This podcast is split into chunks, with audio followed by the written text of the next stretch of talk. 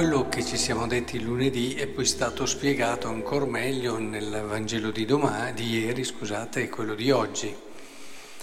Proprio questo rinascere dall'alto che non è tanto chissà quale trasformazione, ma è entrare nella mentalità di Dio, cominciare a pensare come Dio, un Dio che è potente proprio perché si fa piccolo un Dio che vince proprio nel momento in cui viene vinto.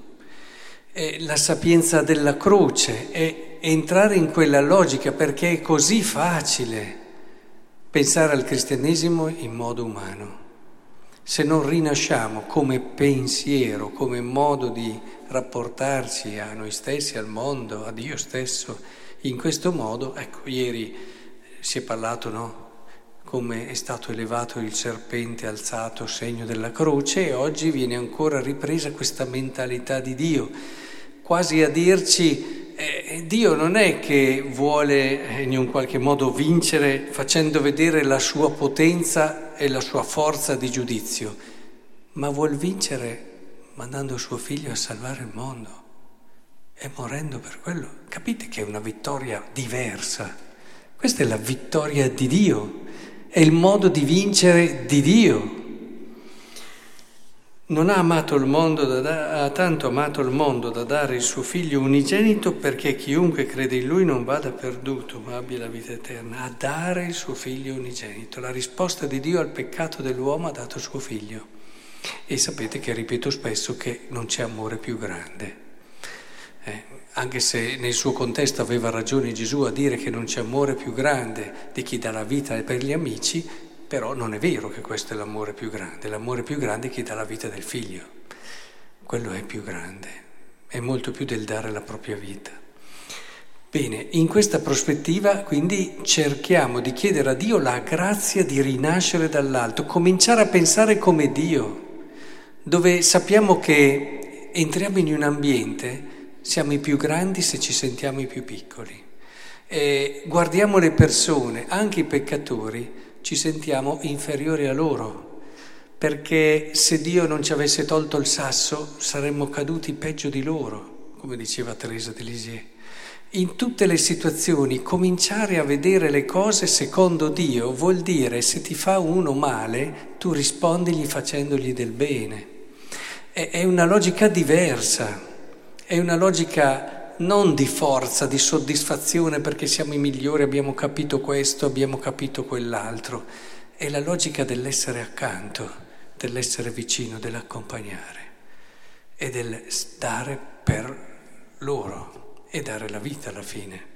Quindi questo bel testo in tre giorni l'abbiamo un po' sviscerato perché ha in sé un tema centrale per tutto quello che è il Vangelo. Vi chiedo solo questa cosa, di fermarmi un attimo a fare questa breve considerazione. Non, non so se anche voi è venuto da pensare, ma guarda, gli apostoli in prigione, arriva un angelo, li libera e vanno a predicare.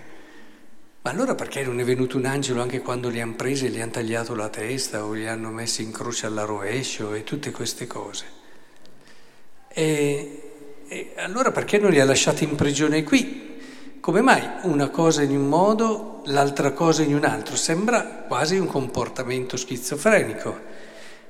E ci sono dei tempi, c'è un tempo di Dio, anche Gesù stesso, se ci fate caso nel Vangelo, ci sono dei momenti in cui Lui passa tra coloro che lo volevano anche uccidere e non gli fanno nulla, perché non era ancora il tempo. E c'è il momento in, voi, in cui invece la pienezza dei tempi dà la vita e allora lì non scende dalla croce, ma proprio dalla vita. Non vengono gli angeli a liberarlo, non vengono eh, tutti quelli che possiamo immaginare, il Padre stesso, non, ma muore. Questo ci deve servire nella nostra vita. Nella nostra vita ci sono tempi diversi.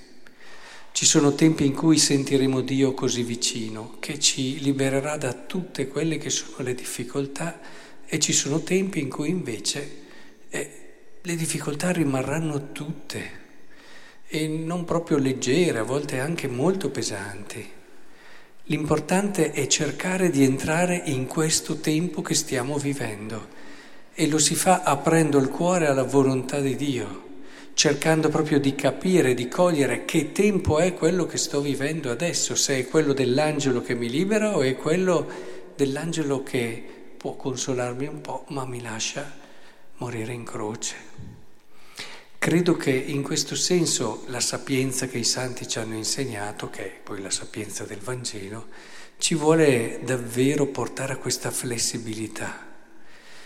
Dio ci ama, non ha risparmiato il suo figlio, ha detto il Vangelo di oggi. Quindi non c'è situazione nella quale noi non possiamo credere in questo amore. Quindi abbiamo la libertà, la flessibilità, la, la, capacità di riconoscere l'amore di Dio anche quando la nostra umanità fa fatica, anche quando in certe situazioni ci sembra che si comporti in modo diverso. Lui c'è e sempre quello che permette lo permette per amore.